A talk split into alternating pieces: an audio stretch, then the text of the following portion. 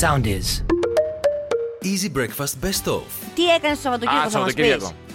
Ε, βεβαίως, έκανα πολλά πράγματα. Μάσα, γιατί μπούκα. Είχα μάνα πεθερά εδώ, πολύ ωραία. Ήταν πάρα πολύ. Φαντα, πολύ φαΐρες. Κοίταμε στα μάτια πολύ λοιπόν φαΐρες. Και εξηγήσταν πολύ ωραία. Πολύ ωραία και εκπολιτίστηκα κιόλας. Πήγα και στην πινακοθήκη. Α, ε, μαζί με τις κυρίες. Ε, βέβαια, τι μόνος μου. Α, είναι λάτρης ε, των κάνω τεχνών. Κάνω τουρ εγώ τα Σαββατοκύριακα. Κάνω δεύτερη δουλειά. Mm. Είμαι ξεναγός στην πινακοθήκη. Ναι, γιατί είσαι και πολλές γνώσεις. Για πες λοιπόν, πώς ήταν την πινακοθήκη που είχε γίνει χαμός με τα εγγένεια. Α, δεν τ' άρεσε. Κοίταξε. Mm. Από θέμα οικαστικό, ναι. Έτσι, δεν μπορώ. Ποιος είσαι και εσύ να πεις? Εγώ τι να πω τώρα, εγώ διαβάζω Αστερίξ και Οβέλιξ και Μίκι Μάους. Μπράβο. Λοιπόν, δεν γνωρίζω και πολλά πράγματα. Δεν είχε εκεί μέσα ένα σέξιον, ας πούμε, με Αστερίξ και Οβέλιξ, οπότε όχι. Δεν είχε και πολύ ενδιαφέρον. Στον τρίτο όροφο είχε μοντέρνα τέχνητα, πολύ ωραία, εμένα μου άρεσε okay, ρε παιδί μου. Εντάξει, τα υπόλοιπα τα έργα φαντάζομαι είναι διάσημα έργα. Μπαου, δεν ήταν διάσημα, έτσι τα φέρανε, για πες. Τι να είναι, μπομπρός. Τόσο από την ετρία. Λοιπόν. Ο τύπος που τέτοιο που ζωγράφιζε με, το, με την αφάνα, τέλειο. Για τον οποίο έχει και ντοκιμαντέρ στο Netflix, κλείνω παρένθεση. Ρε παιδί μου, μου φάνηκε λίγο η πινακοθήκη. Ναι. Ξανά λέω όχι με το, από το θέμα των εκθεμάτων, ναι. Από το θέμα του κτηρίου. Να, δεν ε, λίγο πρόχειρη, δηλαδή μου φάνηκε ότι έγινε λίγα, λίγο γρήγορα τα εγγένεια. Δηλαδή, okay, μεγάλες αίθουσες δεξιά και αριστερά ωραία. Με τα έργα, δεν είχε πρώτον ένα παγκάκι να κάτσεις μέσα εκεί που είναι τα έργα. Δηλαδή, είχε παγκάκι ανάμεσα στα, στα εκθέματα, ναι. Στο φουαγέ, ας πούμε. Α. Αλλά δεν είχε. Θέλω να θαυμάσω ένα πίνακα. Βλέπω έναν αυθεντικό Χριστοφορίδης με ένα αυθεντικό Παχατουρίδη. Ναι. Μαέβιους. Ναι, ναι, ναι. Θέλω να κάτσω να το θαυμάσω. Ναι. Δεν είχε ένα παγκάκι να κάτσω να το κοιτάξω, ρε παιδί μου, να σκεφτώ τι τεχνικές. Ήμουν όρθιος. Αυτό με κουράζει εμένα. Ε, βέβαια, ορθοστασία. Έχεις και φλεβίτιδα. Δεύτερον, τα τζάμια. Ναι. Που είμαι, ξέρεις, είμαι και λίγο παστρικός εγώ. Τα τζάμια ήταν βρώμικα. Έρχεται ο δεν θα τα είχα κάνει από τα Υπουργένεια. Τι είχε, δηλαδή είχε δαχτυλιές πάνω. Σκόνη, παιδί μου. Σκόνη. Είχα mm. αμαρτία από το Θεό. Τρίτον, το καφέ δεν δούλευε. Δεν mm. άνοιξε ακόμα. Ήταν λίγο. Δεν είχε παγκάκι να ξεκουραστεί ο παππούς μου. Δεν είχε και ένα καφεδάκι για να πάρει εκεί πέρα που θέλει να πάρει το φραπόγαλο να το περιφέρει ανάμεσα στα εκθέματα. Δεν είχε Παχατουρίδη. Δεν είχε Παχατουρίδη. Είχε κάτι άλλους εκεί, κάτι και καλά γνωστούς, κάτι παρθένε. Ναι. Ας πούμε, ναι, οκ. Okay. Okay, δεν ξέρουμε εμείς τώρα, δεν έχουμε πάει. Ας, σε πινακοθήκη στο εξωτερικό. Και τα τζάμια ήταν το τελειωτικό. Δεν έχω πάρει εγώ έργα από το μοναστηράκι αυθεντικά. Ωραία, να βρω ένα κόνο εκεί πέρα να, μας, να καθαρίζει τζάμια που τα κάνει τόσο καλά. Ήμουν στο τσάξα τη Μόνικα στα φιλαράκια που πήγε να καθαρίσει τη φίλη, θυμάσαι μια φίλη που είχε. Ο Ρώσος που ήταν βρωμιάρα και είχε και ποντίκι μέσα στο διαμέρισμα. Αυτό με το ποντίκι. Μπράβο, ναι, ήμουν και πήγε η Μόνικα να καθαρίσει. Ήμουν στο τσάκ. Ένα να μου δώσετε τώρα ένα καθαριστικό και λίγο χαρτί. Υπάρχει νομίζω και ένα reality με κάτι μεγάλες κυρίες στο Μεγάλη Βρετανία. Νο, πού? Α, ναι, που με τα βρώμικα σπίτια. Με τα βρώμικα σπίτια, ναι, ναι. Που το κάνανε αυτό και σκίζουνε. Είναι χάλι μαύρο το σπίτι και πάει αυτή και το καθαρίζουν, το καθαρίζουν, το φέρουν στα ίσα τους. Αυτό έπρεπε να ανοίξει και αυτή την επιχείρηση. Τι κάθεσαι και παρεύεις με τα μικρόφωνα και τα κουμπιά που τις μερικές φορές σου ξεφεύγουν κιόλας. Βρε, θα το έκανα και τζάμπα για τον πολιτισμό. Α, για τον πολιτισμό, μπράβο. Ωραία. Λάτρης και του πολιτισμού, στάθμου χριστοφορισμού και της καθαριότητας. Το Steven Adams τον ξέρεις? Steven Adams ε... είναι ε, παίκτης του εν μπι έι, ναι, ακριβώς, ναι. Που παίζει, λέει, στους Memphis Grizzlies. Δεν γίνεται δυνατόν να μην τον ξέρεις, γιατί πιστεύω ότι είσαστε το ξάδερφοι. Για πες. Λοιπόν, ο Steven Adams, λοιπόν, ο οποίος παίζει από το δύο χιλιάδες δεκατρία στο εν μπι έι και έχει και βγάλει περίπου εκατόν δέκα εκατομμύρια δολάρια. Σίγουρα είμαστε συγγενείς. Να τον πάρω να ζητήσω κανένα φράγκο, ναι. Ναι, δεν νομίζω ότι θα σου δώσει. Στο κορυφαίο πρωτάθλημα μπάσκετ στον κόσμο, λοιπόν. Του, το ρωτήσανε στη Νέα Ζηλανδία εκεί πέρα ένας δημοσιογράφος, γιατί από εκεί κατάγεται αυτός. Του είπανε, μέσα ξέρεις σε όλα αυτά για την πετυχημένη του καριέρα. Του λέει, έχεις αφήσει το μαλάκι σου μακρύ όμως, ε, από το δεκαεπτά, γιατί το αφήνεις και μακρύ? Και είπε λοιπόν, αφήνω τα μαλλιά μου να μεγαλώσουν αρκετά για οικονομικό θέμα. Έδινα πενήντα με εξήντα δολάρια κάθε μήνα. Δεν μπορούσα να το πιστέψω. Το μόνο που με νοιάζει είναι να αποταμιεύω χρήματα. Άκου τώρα, ρε. Αυτός δεν είναι εξαδερφός μου. Αυτός είναι ο προσωπικός μου γκουρού. Που του εν μπι έι. Που έχει φανέλα με το όνομά του να τη φοράω με περηφάνεια στους δρόμους της Αθήνας. Όμως τρομερό δεν είναι αυτό το πράγμα τώρα να έχεις κερδίσει τόσα πολλά χρήματα. Ε, γιατί δεν είναι. Το, το πώς συμπεριφέρεσαι δεν έχει με το πόσα έχεις. Είναι θέμα χαρακτήρα. Εγώ βλέπεις δεν έχω, αλλά κερνάω. Πηγαίνουμε κάπου, πληρώνω.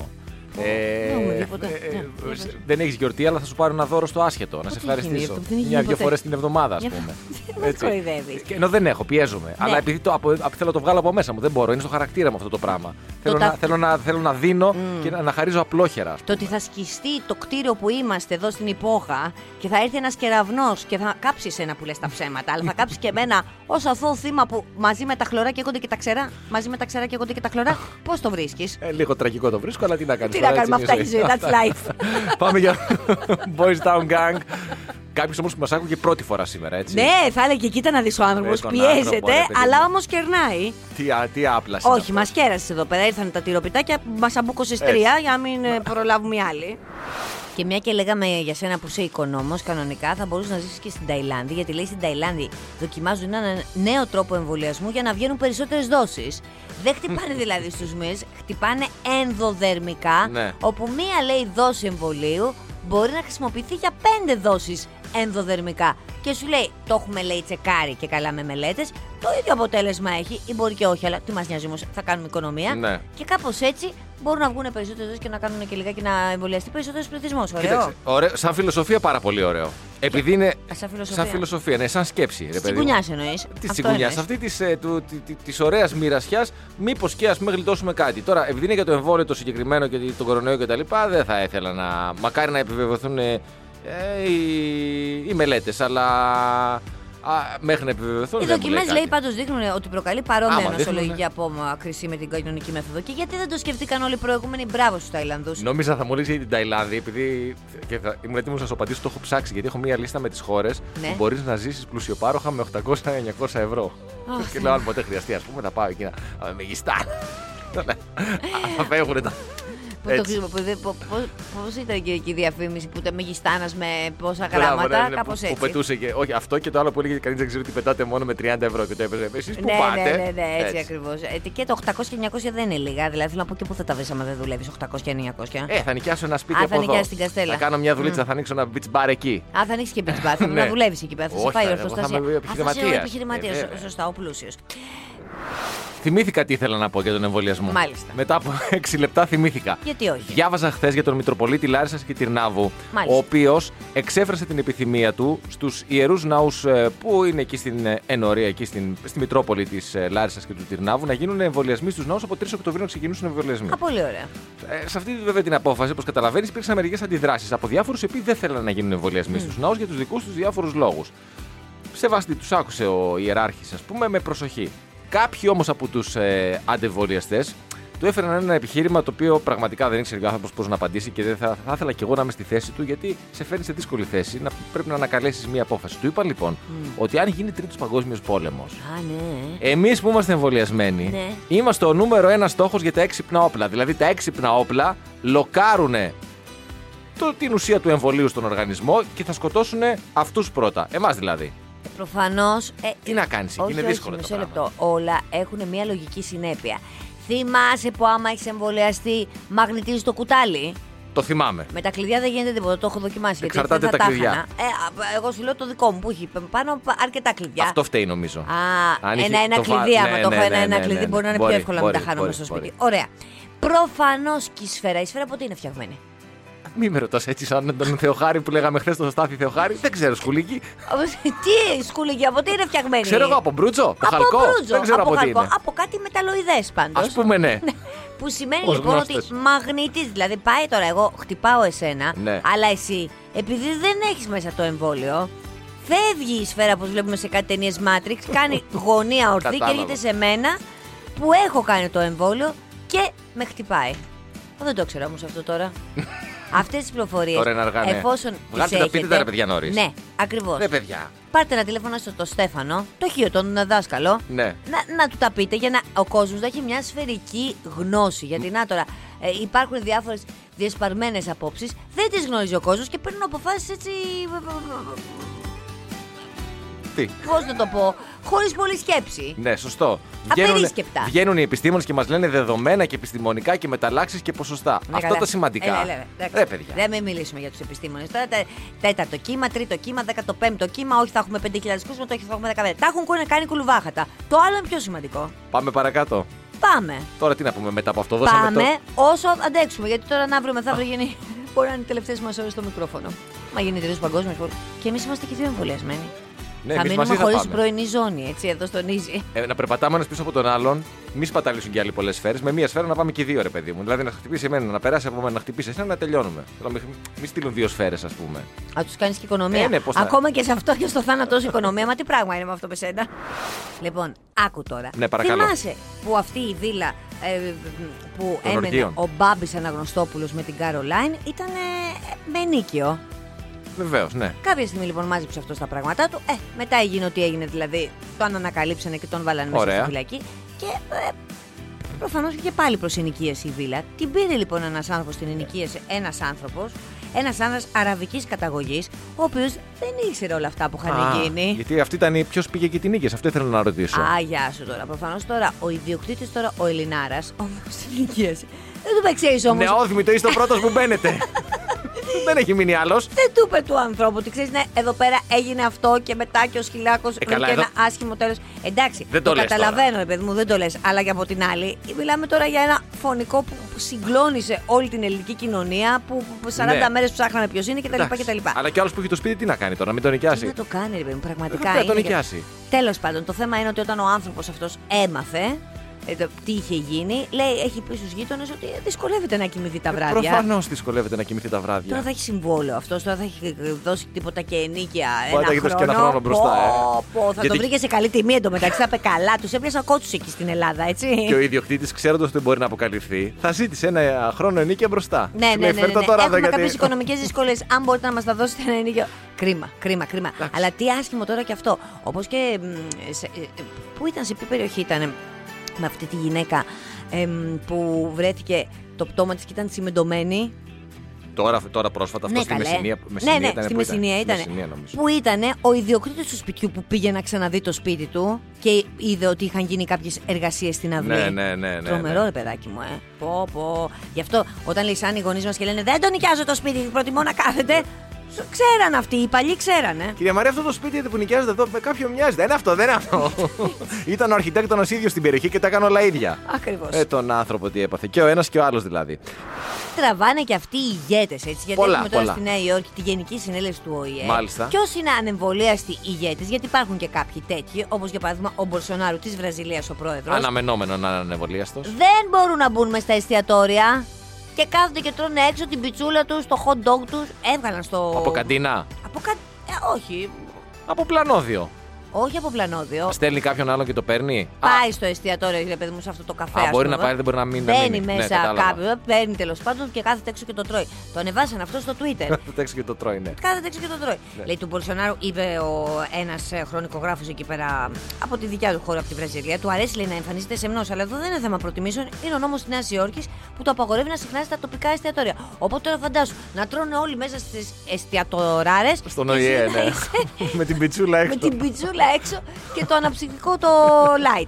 Δύο ε... κομμάτια μαργαρίτα βάλτε και μία πεπερώνη. Κοίτα... Να σου πω όμως κάτι. Πηγαίνεις σε μία ξένη χώρα. Ναι. Έτσι. Πόσο μάλλον ο ηγέτης. Βάλιστα. Είσαι και ανεμβολίαστος. Είσαι σε μία περίοδο περίεργη με τα ταξίδια λόγω του Σωστό. Κορονοϊού. Μπες και διάβασε, ρε άνθρωπε, τι ισχύει στην Αμερική. Να δεις. Δεν μπορώ να φάω σε εστιατόριο, δεν θα μπορώ να φάω στον Ο Ε Ε, δεν θα μπορώ να φάω τι πουθενά. Να πάρε ένα τόστ μαζί Α, σου. Πάρε μία αραβική, κάτι πάρε από το σπίτι. Λίγη βρώμη, ένα ταπεράκι, δύο σίκα, ένα φρούτο, δέκα μίγδαλα, τα λέει και ο Γιώργος Κακάκης.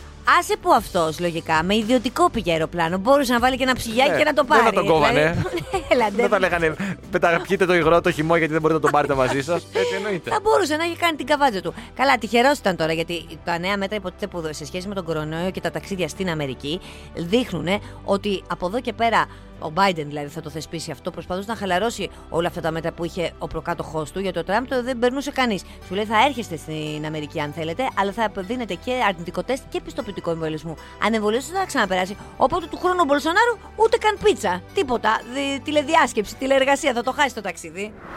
Λέω κάτι πάρα πολύ μικρό που είναι καλό να τα θυμίζουμε αυτά τα πράγματα. Ναι. Γιατί το θυμήθηκα τώρα και μπορεί είναι και η ώρα τέτοια πολλές πρωινές πτήσεις να μας ακούν στο αεροδρόμιο ή καθοδόν για το αεροδρόμιο. Okay. Αυτός που κάθεται στη μεσαία θέση στο αεροπλάνο και σύμφωνα με ένα βιβλίο που έχει γράψει ένας πολύ έμπειρος αεροσυνοδός, αλλά και με την κοινή λογική θα έλεγα εγώ, έχει δικαίωμα και στο δεξιμπράτσο και στο αριστερό μπράτσο. Τα δύο αυτά μπράτσα είναι δικά του. Γιατί ο ένας έχει πιάσει παράθυρο, έχει θέα, ο άλλος έχει πιάσει διάδρομο, μπορεί να βγει εύκολα να φύγει ή να απλώσει λίγο τα πόδια του παραπάνω.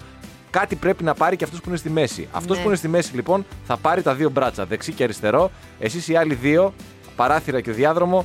Δεν έχετε μπράτσο. Έχετε μόνο το ένας προς το παράθυρο. Εγώ θέλω μόνο παράθυρο. Στο διάδρομο. Όχι για τη θέα. Αυτό ακριβώς. Καλά, δεν με νοιάζει η θέα. Να κουμπάω λιγάκι το κεφαλάκι ακριβώς. μου, να γέρνω εκεί πέρα, να κοιμάμαι, να πέφτει το σαλάκι προς τα κάτω. Κατάλαβες γιατί. Ακριβώς. Επίσης, επειδή έχω καταλάβει ότι σε αυτές τις περιπτώσεις κοιμάμαι με ανοιχτό το στόμα, που είναι λίγο και σπούγι το θέαμα, γιατί νομίζω ότι τα έπαιξε η γιαγιάκα. ε, πρέπει να, να, να, το, να κουμπάω ώστε να κλείνει. Γιατί αλλιώς είμαι έτσι αυτό το πράγμα, ρε παιδί μου, καταλαβαίνεις. Ο άλλος δύσκολα, είναι, είναι, είναι ρηγμένος και πολύ δύσκολο όταν είναι ζευγάρι. Εμείς ήδη είμαστε ζευγάρι. Άντε πάλι. Και ταξιδεύουμε. Εσείς, και ταξιδεύουμε. Είμαστε, και θέλουμε εντάξει. να κάτσουμε δίπλα-δίπλα. Τώρα ναι. πλέον πρέπει να πληρώσεις και εξτρά. Αλλά θα το πληρώσω εγώ το χρήμα. Ξέρεις ότι είμαι άπλας. Ποιος από το ζευγάρι θα κάτσει στη μέση, ο άντρας θα πει εντάξει, αγάπη μου, θα κάτσω εγώ στη μέση. Ας πούμε, να μην είναι κάτσε εσύ παράθυρο, κάτσε διάδρομο. Πρέπει κάτι, κάτι να πάρει κι αυτός. Εντάξει, οκ, okay, όλα αυτά. Δεν υπάρχει το σε όποια θέση και να κάθεσαι, ένα είναι το χειρότερο σενάριο που μπορεί να σου τύχει. Όχι. Αυτό τώρα πιο σπάνιο. Παιδάκι πίσω ακριβώς.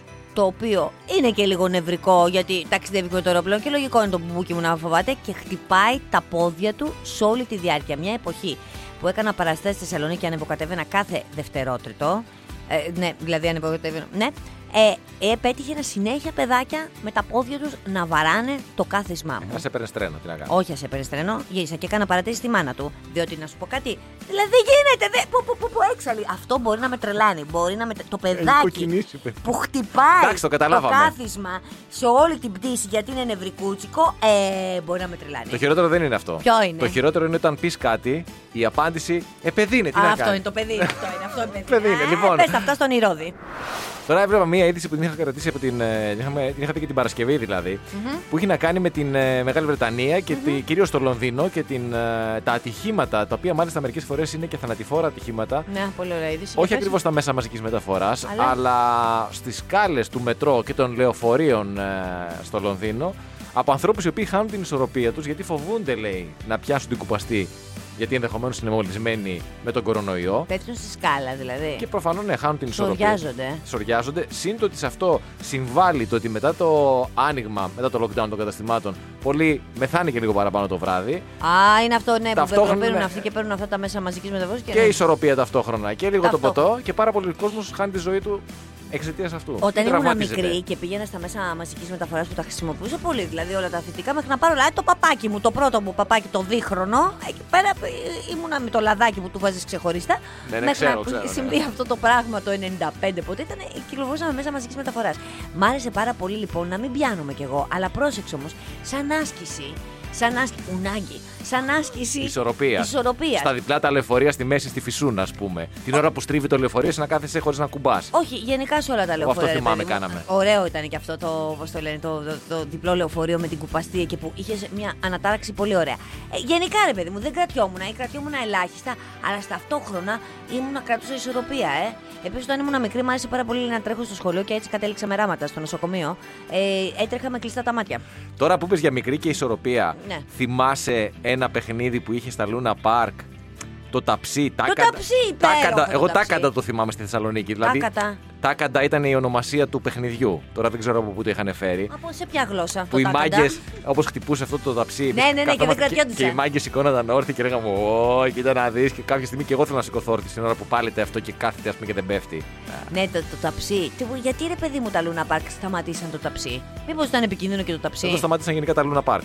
Ε, καλά, όχι, υπάρχουν. Ε. Ε, ναι, εντάξει, αλλά όχι όπως παλιά. Ε, όχι. Θα γίνουμε λίγο ρετρολάγνοι, ε, και, τα, και τα χρόνια τα καλύτερα. Λατέρνα όμως, ε, που πήγε, κυκλοφορούσε. Τρίγκι, τρίγκι, τρίγκι, βέβαια, άλλες εποχές. Άλλες εποχές. Ξυπνούσες ωραία το πρωί. Ε, ναι, τώρα ψηφιακά όλα. Ε, σωτανά.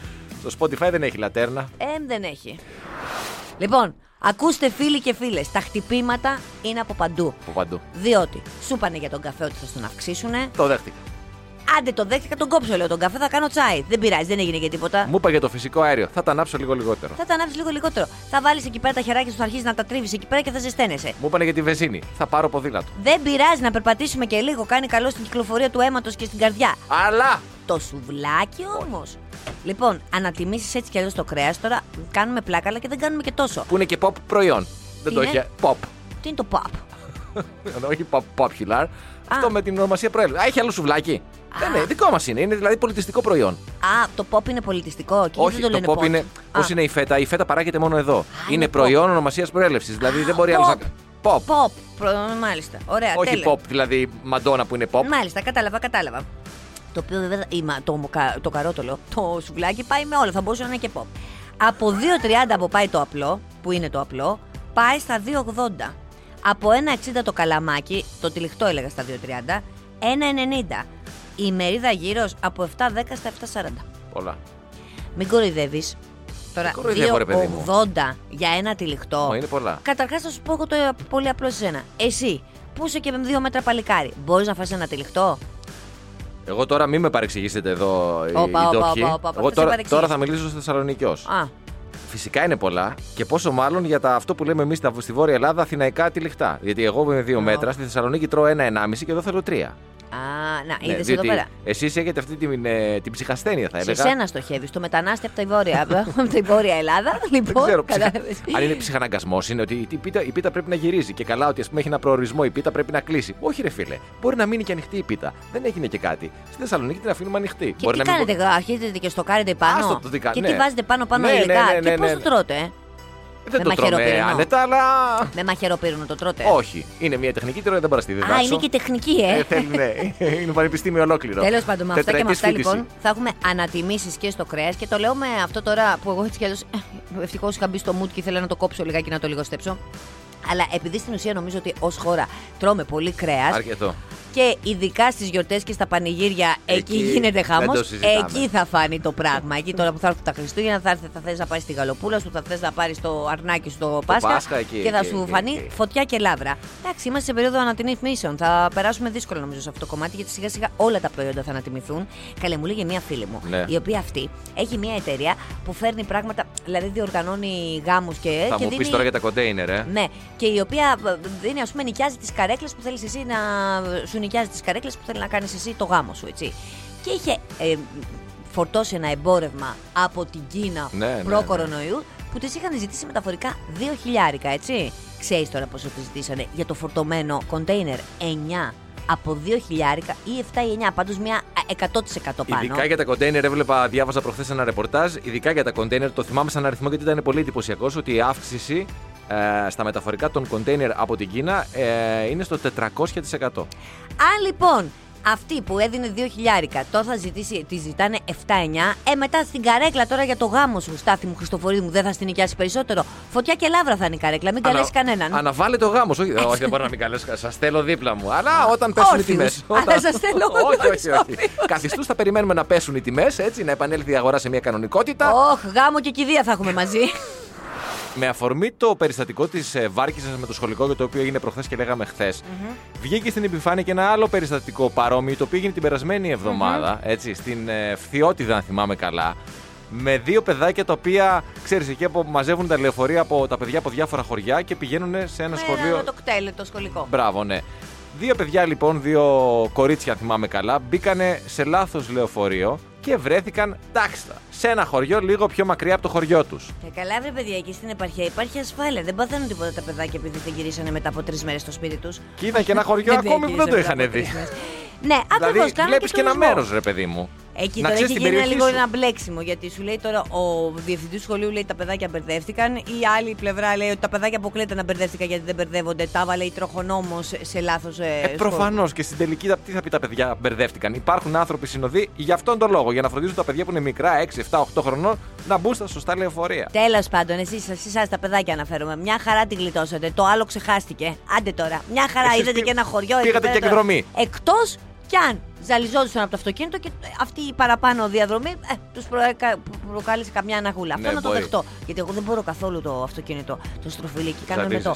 Βέβαια. Βέβαια το λεωφορείο επειδή είναι ψηλά δεν έχω πρόβλημα. Δεν πρόβλημα. Με το γιοταχή το χαμηλό έχω πρόβλημα. Πάντως τα σοβαρά, ρε, όταν οι γονείς δεν παρέλαβαν τα παιδιά τους. Τρελάθηκαν εσύ. Όχι τρελάθηκαν. Νομίζω πίστεψαν... ότι πέσανε θύματα ε, απαγωγής. Τα πήγαν τα παιδιά. Ε, βέβαια τώρα να, και να μην τα έχει δίκη κανένας και μετά κάποια στιγμή κάποια που γειτόνι. Εντάξει, τέλος πάντων. Εντάξει, ο διευθυντής, νομίζω ότι ο διευθυντής, ο υπεύθυνος, είπε ότι έγινε ένα λάθος. Καλά, αυτό είπε και ο άλλος από τη Βάρκιζα. Α, και αυτό έγινε το έγινε. Ένα λάθος. Ε, ναι, ναι. Ε, έστειλε ένα mail, είπε ατυχές, δυσάρεστο, έγινε ένα λάθος. Έγινε ένα λάθος τώρα, τι να κάνω. Στην πραγματικότητα, ένα λάθος έγινε. Ένα λεωφορείο, ένα παιδάκι που ξεχάστηκε, ένα λάθος. Θα πάω μια γρήγορη βόλτα στην Καστελίνα στην Ιταλία, όπου εκεί υπήρχε ένας πάστορας, ο οποίος ήταν γνωστός στην εωνορία του για τις εμπνευσμένες του ομιλίες τους. Α, τι ωραία. Στους πιστούς, ήταν πάρα πολύ γνωστός. Και αγαπητός. Πάν... Πολύ πολύ αγαπητός και ολοκλήρωνε πάντα, έλεγε η Θεία Λειτουργία τελείωσε, αποχωρήστε εν ειρήνη και συνεισφέρετε παρακαλώ με τις δωρεές σας για την ευημερία της ενορίας. Και επειδή ενέπνεε τον κόσμο, ο κόσμος έδινε. Ε, ναι, για τους στοχούς, για τέτοια κοινωνική αλληλεγγύη. Πρόσφατα συνελήφθη διότι υπεξαίρεσε εκατό χιλιάδες ευρώ από δωρεές στην ενορία, διότι ήθελε με αυτά τα χρήματα να... όχι ήθελε, αγόραζε διάφορες παράνομες ουσίες και διοργάνωνε διάφορα πολυπληθή, θα λέγαμε, πάρτι στο σπίτι του με το συγκάτοικό του.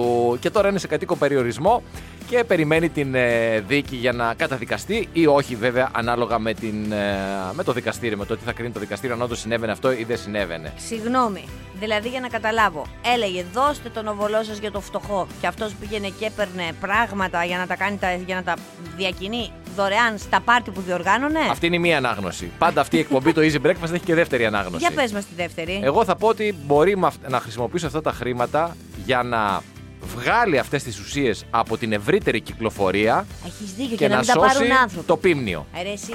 Α, μα τι ωραίο. Μα ε. κανονικά έπρεπε να το χρωστάνε χάρη αυτή τη στιγμή και πάνε να τον βάλουν. Μήπως να το κάνουν και άγαλμα στο, ε. στο, στην πλατεία της Καστελίνα. Και να τον βάλουν στην Μπουζού. Ντροπή. Στην Ψηρού. Ντροπή. Ντροπή. Ε, κοίτα να δέψα όμως έτσι. Από εκεί που δεν το περιμένεις σου έρχεται. Easy Breakfast με τη Μαρία και τον Στάθη. Καθημερινά έξι και τριάντα με δέκα στον Easy ενενήντα επτά κόμμα δύο. Ακολουθήστε μας στο SoundEase, στο Spotify, στο Apple Podcasts και στο Google Podcasts.